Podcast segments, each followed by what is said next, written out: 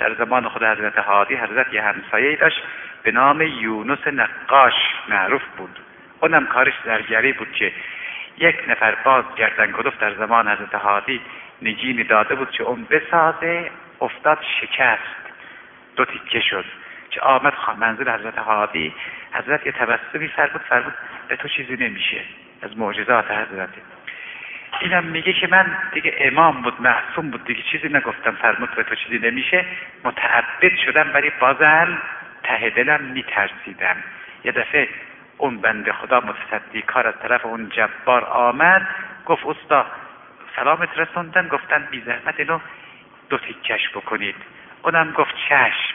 نگفت که دو تیکه شده خودش. رفت خدمت حضرت هادی حضرت فرمود نگفتم به تو چیزی نمیشه. خب چی گفتی بهش؟ خیلی لطیفه این روایت.